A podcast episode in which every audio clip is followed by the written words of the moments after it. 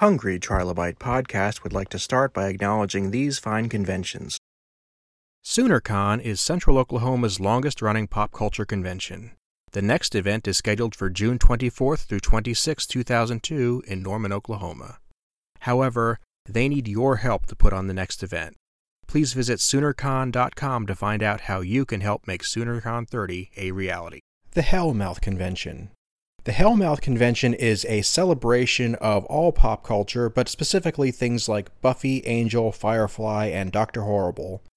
It is held in Los Angeles, California, and the next event is scheduled for June 3rd through 5th, 2022. Proceeds benefit the Los Angeles LGBT Center as well as the Ron Glass Memorial Scholarship Fund. For more information, go to thehellmouth.org.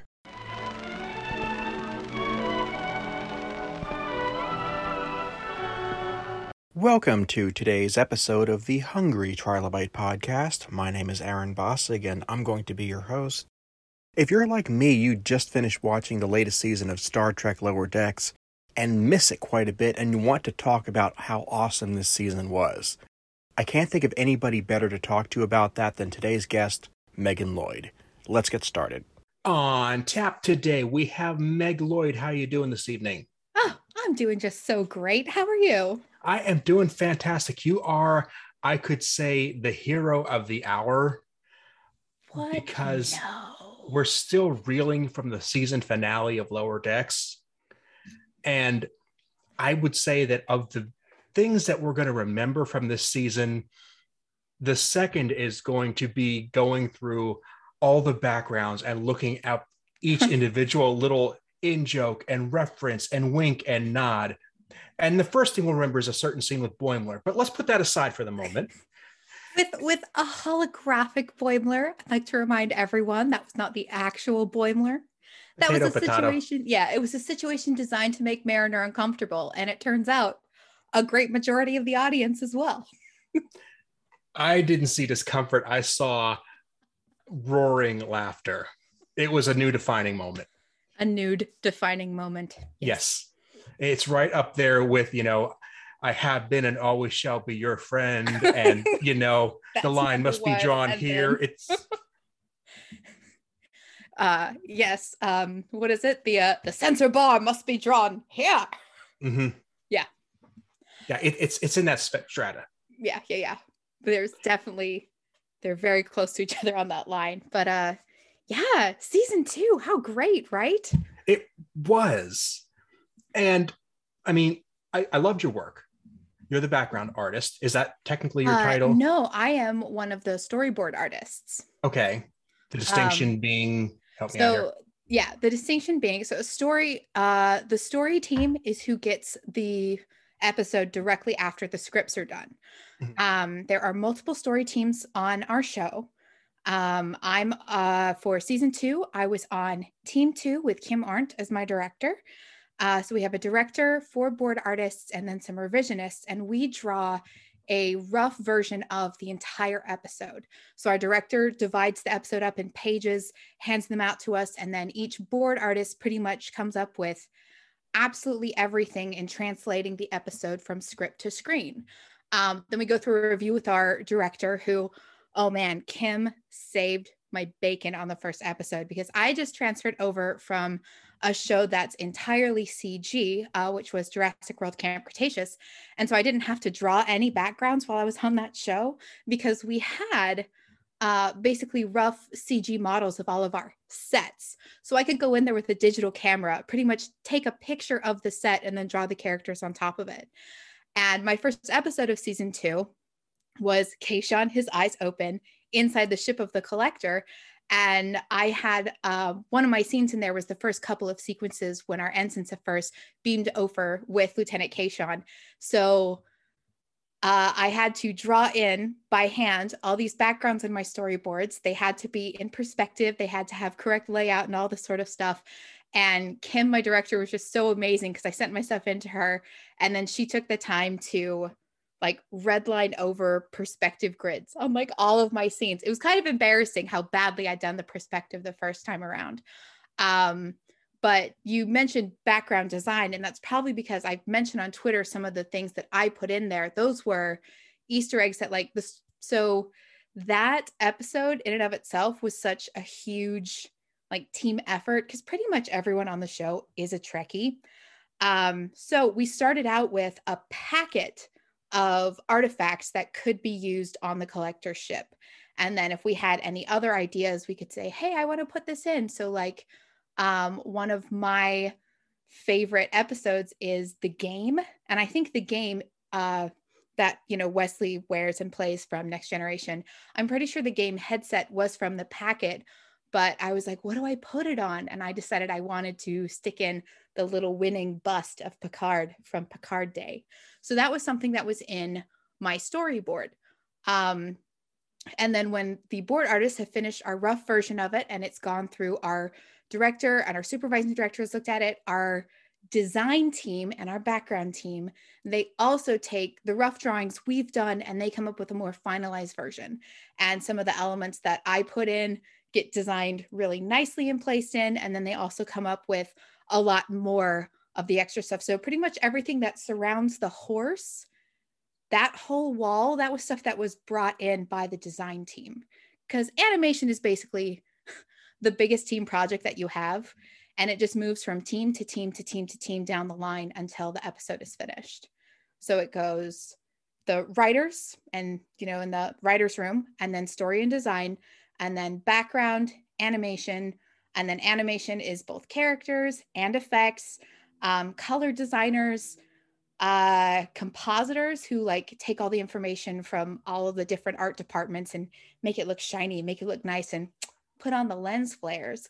And then, of course, our sound teams as well, both with music and like Foley and everything. And uh, it takes a long time to do a single episode, which is why you have multiple teams in each department working on multiple episodes at once. So we can make sure everyone gets uh, gets to see a lot of lower decks every year in a timely manner.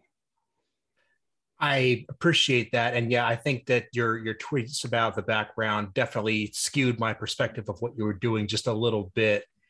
Um, I do have to wonder what it's like to to have that episode or, or, or pretty much the whole season, but that episode is specifically when they say this is not going to be some characters on a matte painting. We are going extra for this. We are going to pack in the details. Mm-hmm.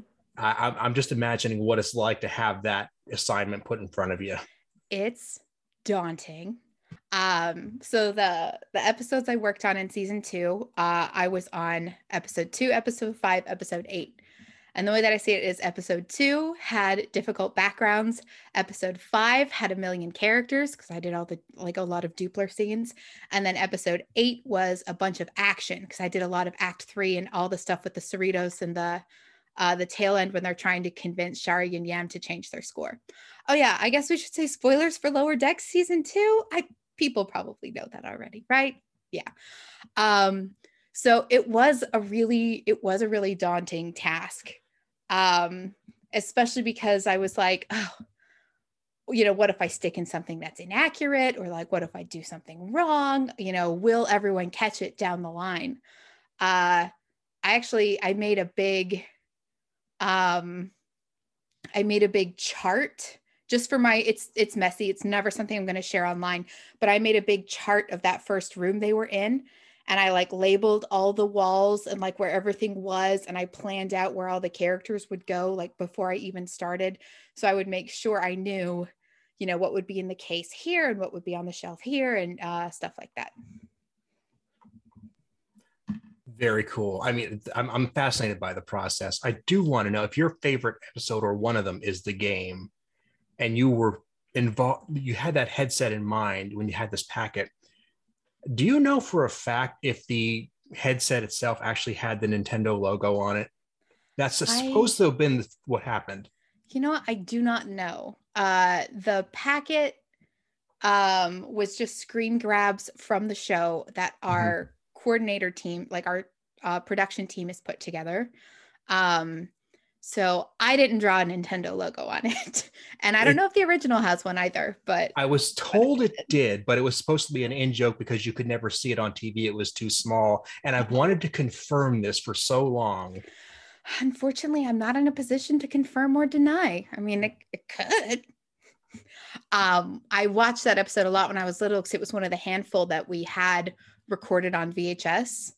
Um, so that was just one of the episodes that I knew the best. And so I was like, I get to put Easter eggs. We put that in there.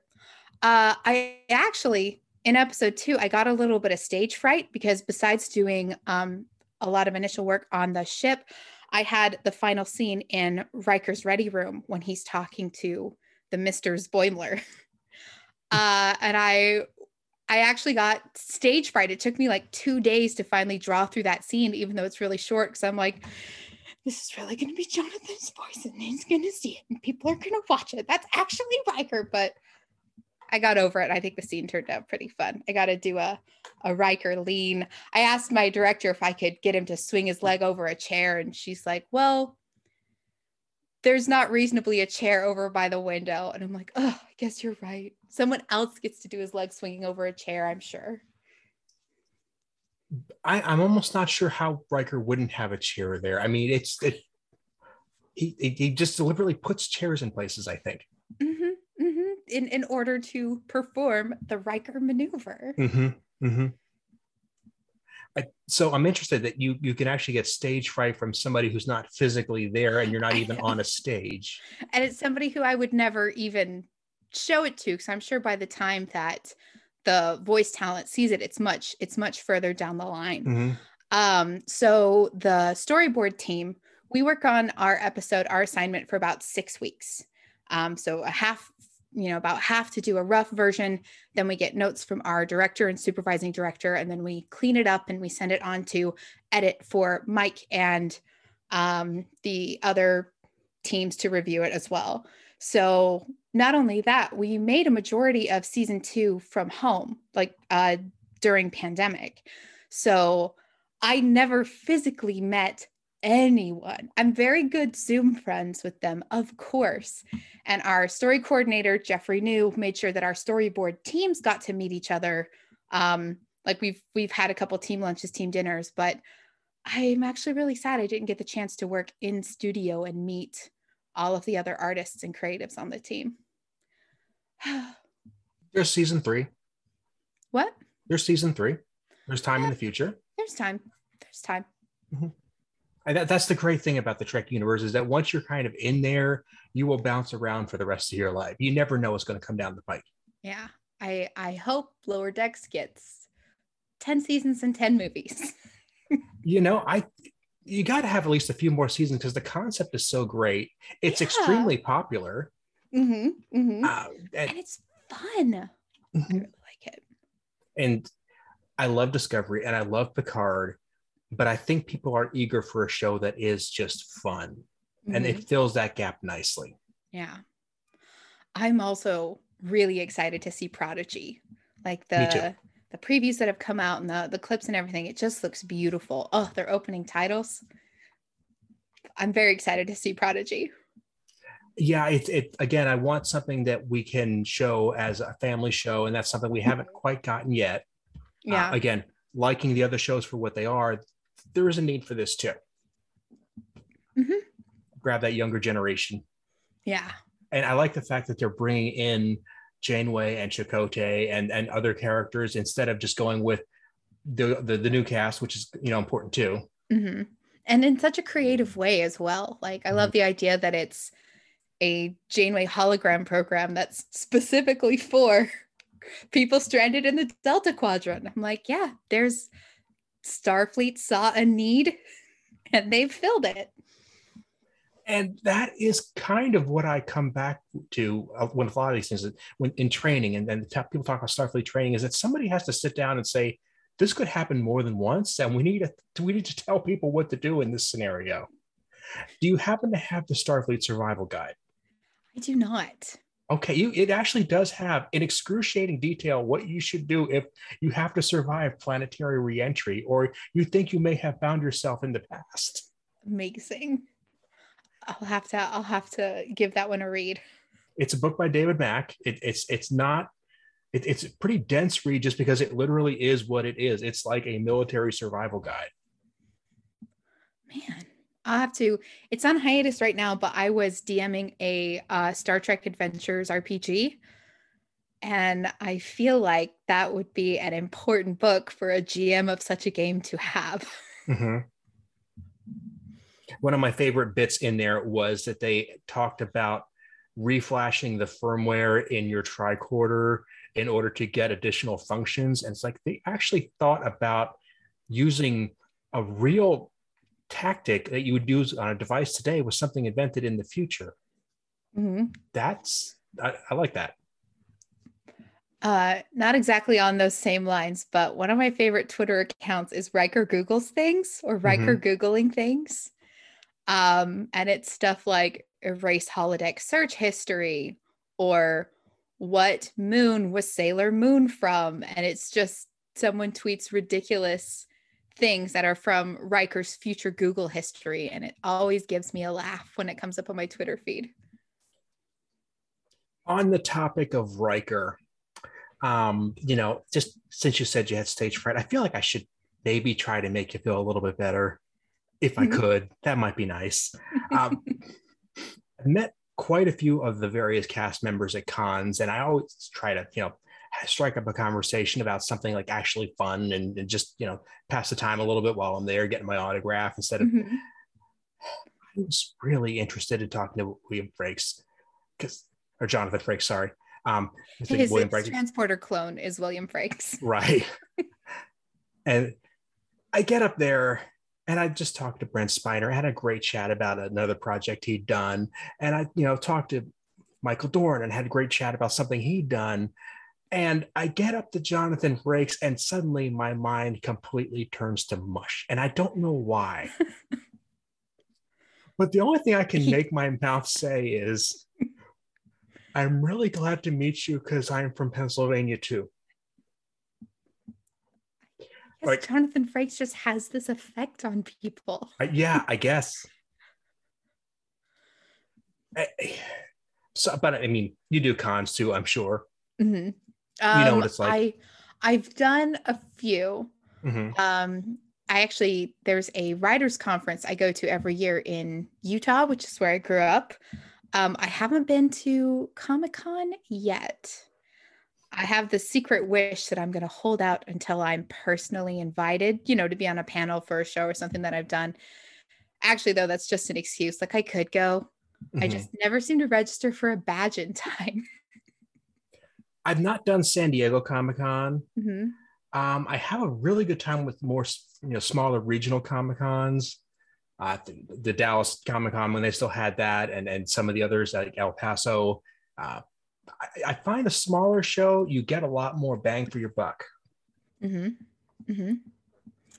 Uh, one I really love and miss is PodCon up in Seattle. That only ran two years, but that was definitely the best con adventure I've ever been on. Uh, and, it was just a, a podcast convention run by Hank and John Green and the the McElroy family, and it was a it was a nice little con.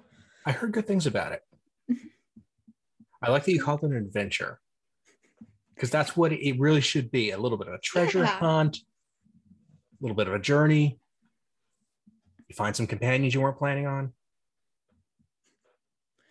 Maybe I brought I brought my sister to one of them, and then the mm-hmm. other I'd met up with some web friends, which was great to to meet them.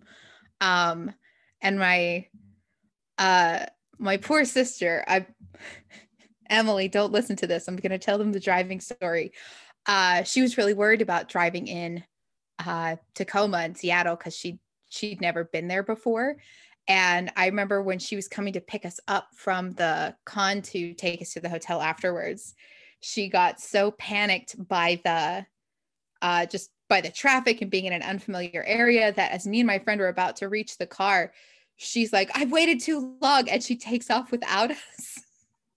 and, and we're like, um, um, and she calls me on the phone. She's like, I'm sorry. I'm sorry. I don't know how to get back to find you guys. And I'm like, it's okay. We'll just turn the corner. And she's like, there's no corner. It's a circle. And I'm like, well, then just drive the whole circle till you see us again. Sorry, Emily, it's a good story. Um, but there, that was that's one of my treasured memories from PodCon.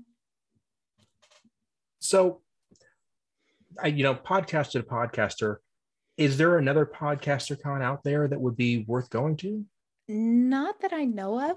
Okay. Uh, none that I, none that I have found. Um, most because uh, the final PodCon was in 2019, and then I don't know if you noticed, but 2020 happened right after that. Just, yeah. Um, so yeah, I haven't I haven't been on the hunt for new conventions since then. But if I hear any, I'll let you, I'll let you know. If you hear Please do. send them my way. So, getting into lower decks, being a Trek fan, um, you said you watched a lot of Next general mm-hmm. Is Next Gen your favorite, or? Uh, Voyager is actually my favorite because okay. I watched a lot of Next Gen uh, when I was really, really young, and then Voyager started coming out uh, around the time I think I was uh, seven, eight, nine, like around that age. Um, and I just remember being so excited to be like, it's a brand new because I'd also seen I'd also seen you know the original series and some of the movies at that point, and it was just exciting to have a brand new series that we were getting more story of you know week to week to week. Um, I really love Janeway; she's my favorite captain. Another reason why I'm so excited for Prodigy. Um, and then the only series I haven't seen all of yet is Deep Space Nine. Um, just because I wasn't I wasn't really into it when it was airing. And I'd watched uh, two or three seasons of it back when I was in college. But then once I got into, you know, once I got my first jobs and I've been like working, working, working, I don't like to listen to shows that mm-hmm. I've never seen before while I'm working, which leads to me just re listening to a lot of my old favorites again and again. But someday soon, maybe this Christmas break, I am going to sit down and I am going to finish Deep Space Nine because I know it's good. I just have to finish it. I find sitcoms are very good for working too because I don't mind if I miss a scene here or there when I have to focus. Yep. But yeah, um, Deep Space Nine, you're definitely on the right track. You want to pay attention. I want to watch it. I want to mm-hmm. see the costumes and the actors and the the camera setups and things. That's one of the things that's been really fun about working on Lower Decks is the even though it's a uh, an animated series, there's a real focus on emulating the same sort of where the characters are set up and where the cameras are set up that you find in the live action series.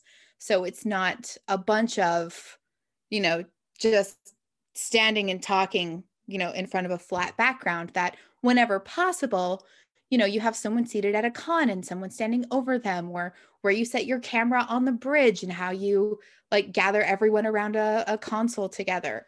Um, that a lot of the artists we like heavily reference the live action shows when we're working on the animated series to make sure that we give it that authentic Trek feeling. It shows. It really does show because it, it, you can tell the way it, everything's framed and the way the, the motion is set up that it it does invoke a lot of the original uh, look and feel of the earlier shows, not, especially not looking at Discovery and Picard like those 90s and 60s shows. Mm-hmm.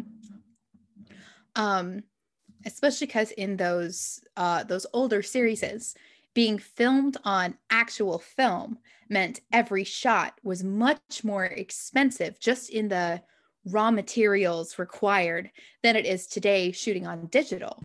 Um, which is why older blooper reels, you always hear the people behind the camera being much more grouchy than they are these days um, because you've got a limited amount of film and film's expensive and it's you know hard to go through a bunch of things to edit cut all that sort of stuff. So they would really focus on having these robust setups like these master shots where you could film the whole scene or you come in close on the console and film again you know your entire take with just these two people to give you a much more simple time in the edit bay.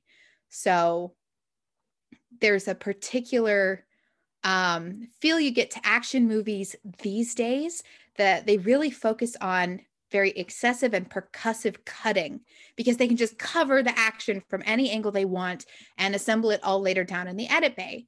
When a lot more older films, generally there's more planning put into those kind of projects because they were working with both time and money constraints that are different from what filmmakers have today. Good point. I mean, I can think of several scenes from various Trek series where you would see a character and you would see four different cuts one of them running down the hall the next of them jumping the next of them flying through the air and the, the fourth of them landing. And you could definitely tell if you were thinking about it which one was actually them and which one was their stunt double. Yeah. And that's not a bad thing it's but it does create a very specific look and that's kind of what you guys managed to capture in animated form mm-hmm. um, it's it's it's such a fun show to be on. I mean, it is it is still like got its difficult moments. For example, season two, episode five, an embarrassment of dooplers. Uh, there's a lot of dooplers. Um, I got to do the very first initial scene where uh, they split in half, which was really fun. I love doing those sort of like crazy sci-fi transformations. Um, and so I would have storyboarded out a very rough you know kind of stilted in its motion black and white version um, and then seeing what the animation and design and effects teams did with it after that. That i think was the most fun episode for me to watch. But then of course the doopler is duplicating exponentially. And so the more and more scenes you had the more and more dooplers you had to draw um, because you can't just copy and paste the exact same doopler in the exact same pose because then it would just look like we've got a million cardboard cutouts. So what I did is I drew about 10 different doopler poses. Um, and this is for the scene um, on the bridge when basically everyone's getting smashed up against the doors and everything. So not when uh, the captain's yelling at everyone to stop, but it's the moment when they're like, she's giving us the silent treatment. Uh, so I had drawn about 10 different dooplers and I would just copy and paste them in clusters, trying to make it look as organic as possible so I could fill up the entire bridge um, and make it feel more grounded in what was actually happening and not like I just rubber stamped a doopler in there. I think I don't remember if I counted or not. I feel like I got 50 or 60 dooplers in my biggest shot. It might be fewer than that though, but it it felt like 200. you realize now every time one of us has some sort of major anxiety day, we just picture our brain full of dooplers up here. and you've just you've just got to yell at yourself mm-hmm. and snap yourself back in one piece. Yeah. Um, so you had actually asked me to uh, jump on this podcast with you back when we were still working on season 2 mm-hmm. And I had asked you if we could wait till after, because one of the things I take pretty seriously is my, you know, are my NDAs. And I don't, you know, you know, talk about stuff until it's out, until it's announced. Well, um, in that Doopler episode, there's a scene with Rutherford and Tendi working on a model of the Cerritos. And it's, you know, it's like a working model of the ship. And I mentioned a couple minutes ago that I was on a Star Trek RPG at the time and we were streaming on Twitch. And completely unprompted by me, one of my players was like, Hey, um, I'm going to be working on a miniature working model of our ship. And I was like, You, you, you are? And he's like, Yeah, I just, I feel like it'd be a really cool idea. And I, uh, you know, I kept my game face on, but I remember thinking, oh my gosh, if someone from my team sees this, they're gonna think I told my they're gonna think I told my RPG game about this show. And I didn't. And I I remember having to play it like extremely cool. And then when that episode came out, I sent uh I sent my friend screen caps and I was like, I don't know how you guessed this exact scene was happening, but you did. Uh I think that speaks to how well Mike and the writers like know what it's like to be a Star Trek fan and what you would want to have if you lived in the Star Trek universe. And it's a working model of the ship you're on. Just again, no, couldn't possibly known, and I can't be the only person that thought of this. But before the episode, um, I happened to get a vinyl cutter a couple months ago, mm-hmm. and the very first thing I wanted to make, just to prove that I could make it, was a cetacean ops seal, which was basically like taking the Voyager style Delta, but instead of the little rectangle, putting a whale silhouette behind it. Oh, that's cute. I Yeah. thought, yeah. So, and, and then finally, in the last episode of Lower Decks, we find out that the Cerritos has a cetacean ops department. Yes, with the whales mm-hmm. that are they just love being on the ship. They love all the crew members. oh, I loved all the so I didn't work on the finale. Um but I think my favorite running bit through the finale is how excited Boimler is for Captain Freeman Day. Mhm. Uh, and how everyone he talks to is like, isn't isn't that for kids? Ugh, That's him, though. that is him. That's definitely him. Oh, poor Boimler. He gets he not as much in season two, but I feel like in season one he was really like the butt of the joke. Um, but I think he's gained a bunch of confidence from being on the Titan in season two, and he's learned to sort of roll with it. And I I really like seeing his growth, like his character arc that we've watched over the first two seasons. That's an interesting point that about character arcs on Lower Decks because for a lot of the older treks, you didn't see a huge arc Mm-mm. in the characters. And with animated shows, you tend to think of no character arc because everybody's supposed to be back the same they were at the beginning of the show. But Lower Decks, it throws both of those expectations to the wind. These characters are growing and they're growing pretty rapidly. It really does. Yeah. So like mm-hmm. the Boimler we saw in the season two finale, he's not unrecognizable from where he started, but it's it slowly, steadily. Uh, I'd say uh, Boimler and Mariner are the two characters that are really changing the most because they started from I don't want to say a negative place, but they've they've definitely matured into who they are right now, uh, and that's been really fun to watch. It is fun. It's rewarding to watch too because they, you're wondering are these people going to move up in the ranks, move up in their, or are they going to stay with Starfleet at all? You don't. You're not used to seeing Right? characters who don't necessarily have those grand ambitions. hmm Uh, or even if they do, sometimes they are Ensign Harry Kim and they're stuck in the Delta Quadrant where they just can't get promoted. Mm-hmm. Mm-hmm. Because somebody always has to be the ensign, Yep. So which is the most TV logic statement I've ever heard. man. Do you uh do you listen to the Delta Flyer? I've heard a couple episodes. It's pretty fun. I uh my same sister I mentioned earlier, I gifted her a Delta Flyer Patreon subscription uh, for Christmas last year. So we're It's a good gift. yeah, we're big Delta Flyer fans in in our house. I'm going to make sure the link to that in your podcast as well goes into my show notes at aaronbossig.com. So if somebody wants to check those things out, they'll have a quick link to it. Oh, Great. And yeah, more specifically, what uh, my podcast is with my sister is it's a general uh, media review podcast. We're calling it My Sister Made Me View It. And it's things that one of us have just loved forever. We've never been able to get the other one into. Um, so for her first long form pick, I'm watching the 1999 Roswell, produced by Jonathan Frakes, who also uh, cameos in it multiple times as himself, which is a lot of fun. Um, and then for my big first choice, uh, we're covering the Way of Kings books by Brandon Sanderson, which I lent her the first book to that series, and she left it in her car for three years and never cracked it open. So I'm glad we're finally podcasting so I can get her to read it. Now, that is so much fun because one of my worst personality traits for some people who know me well is I compelled to share stuff I really like. Mhm. And I don't necessarily, I'm not necessarily a great judge of if they like it too, or if they will. So have you come across something that's like you think it's amazing and your sister is like, not so much?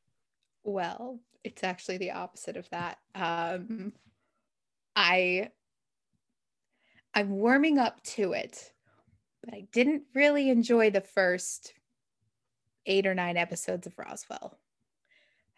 Had a little bit of a bad attitude going into that. Um, and then we're also we're covering little shorter things uh, in between. As she really loves Mike Flanagan's The Haunting of Hill House, and I really liked the front half of it, um, but really disliked the just the writing in the in the back half of that. And so we're we're going through that one right now too. We're almost done we're almost done with it. We're on episode seven out of nine ten. Um but yeah so she loves everything that i choose because i have impeccable taste and then i've been a little grinch like about a couple of her choices because i am too picky.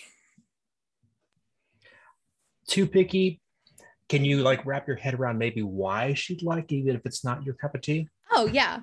Some things just aren't for me. Uh no one has made the perfect piece of art art is subjective and it's not universal. So you'll have some people and we'll see this with star trek how we have some people absolutely love one captain and one crew above everything else or we'll have uh, you know people who really hate the newer series but really love the older series or maybe people who couldn't get into the older episodes but have found you know that they really jive with the newer stuff that's coming out. And so not everything is for everyone and there's definitely something to be said for personal experience being woven into it like you watched next gen when you were little so did yeah. i that can't be separated from how we feel about it mm-hmm.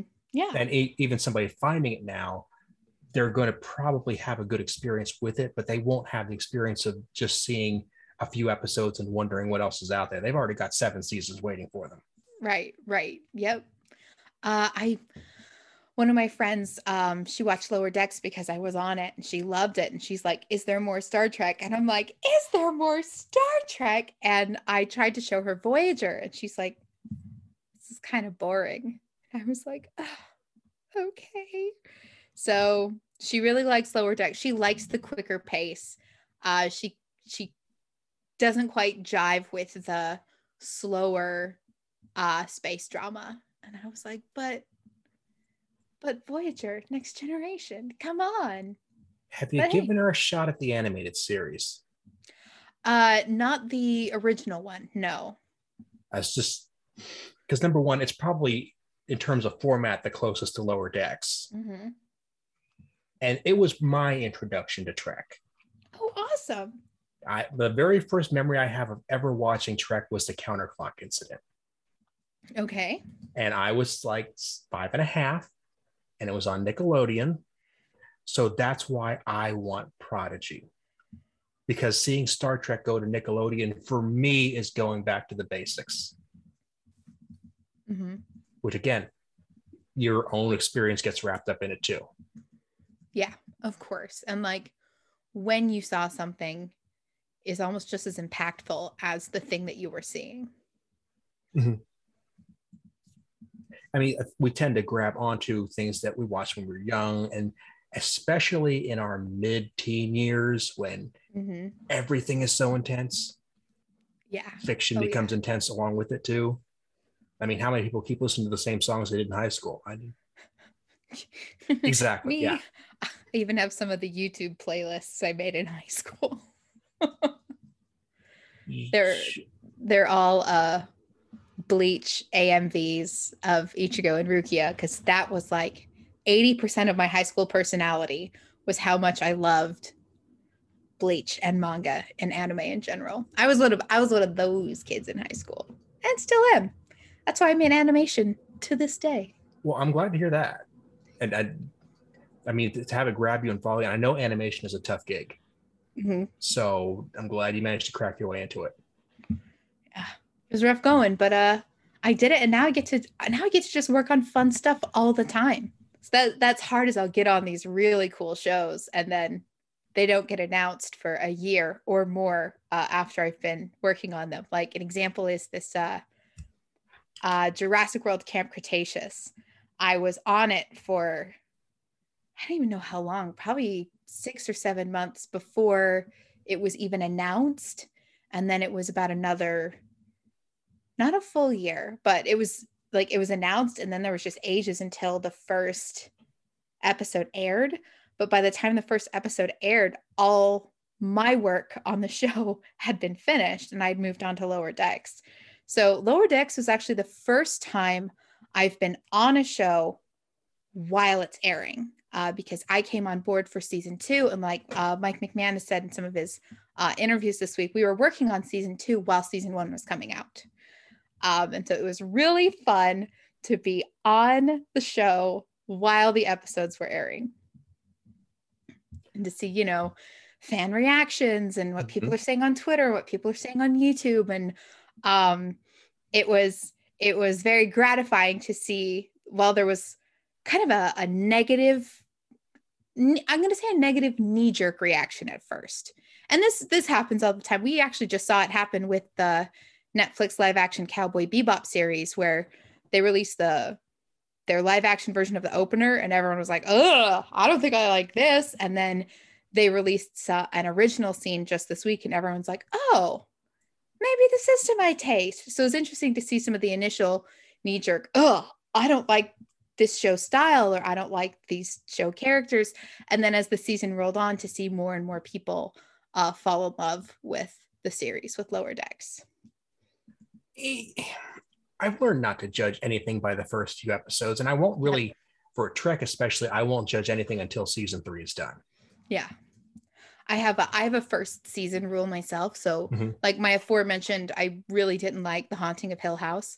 I'm still really looking forward to the the second series in the anthology that the haunting of bly manor because the first season is where you figure out what you're doing and the second season is like all right we know how this rolls now let's do the parts of it we really liked so yeah i always i always try and give shows i watch like one season's worth of leeway mm-hmm.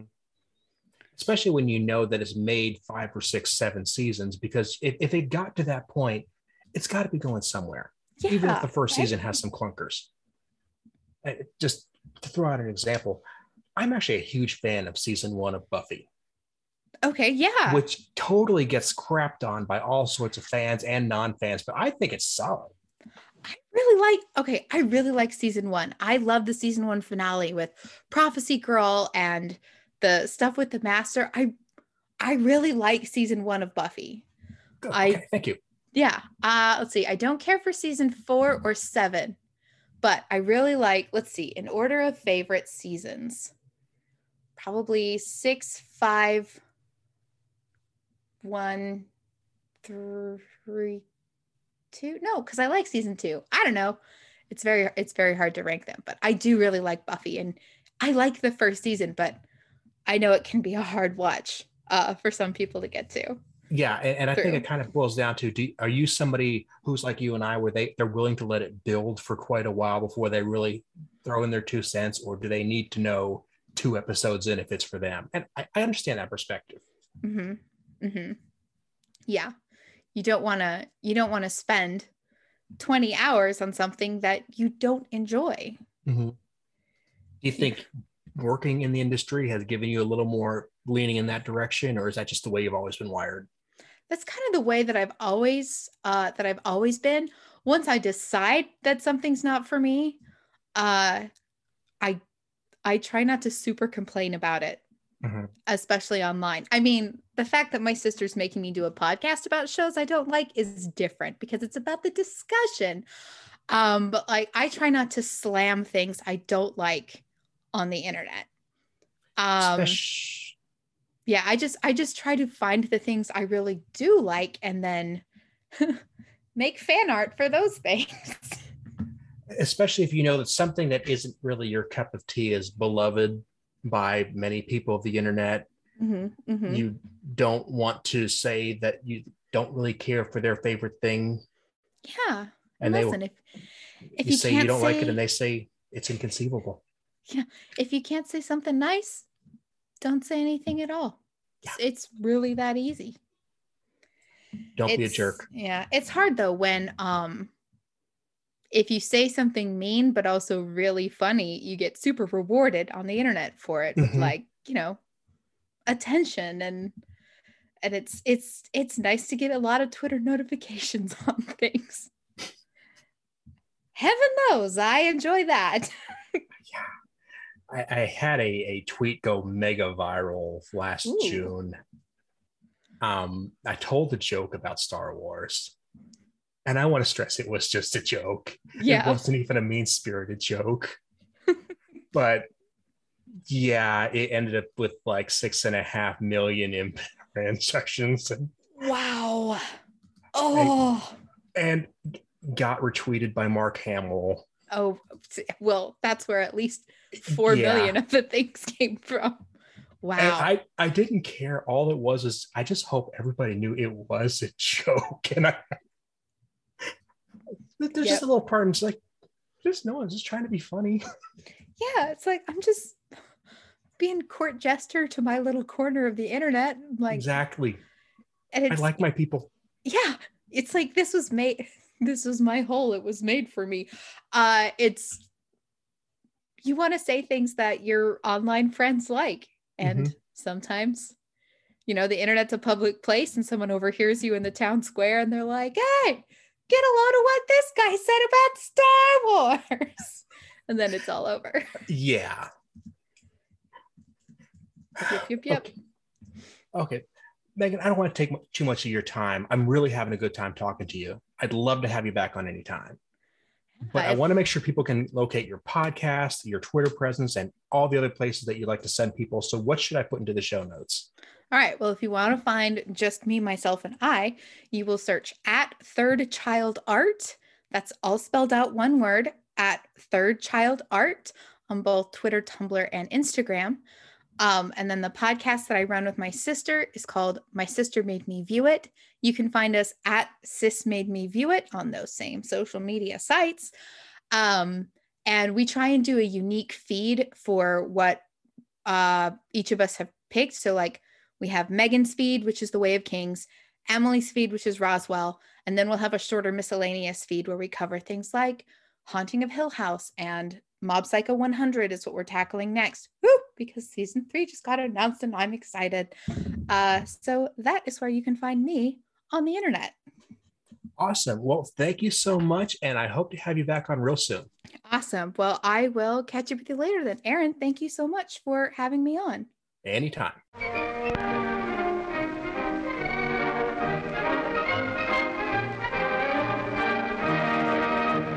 I would like to thank Megan for being my guest today, and I would like to thank you for listening. For the community building part of the show, where we talk about how to grow this show that I promise costs you nothing and takes less than five minutes of your time, I want to swing back to something she said on the show about how she was so into anime in high school and now she has a job in animation. I would like to know what were you into in high school, whether high school was last week, tomorrow, or whether maybe it was many decades in the past. When isn't important to me, but I want to know what you were into and if that fandom is still around and if it affected you today. I would like to hear your story. You could reach out to me at bossigpodcast at yahoo.com. You could tweet me at Aaron Bossig. And please go ahead and subscribe to the show so you can catch every episode. You could do that on Apple Podcasts, Google Podcasts, SoundCloud, Stitcher, Spotify, YouTube. And we are syndicated on Realm of the Mist, a fantastic podcast network. Thanks so much, and we'll see you next time.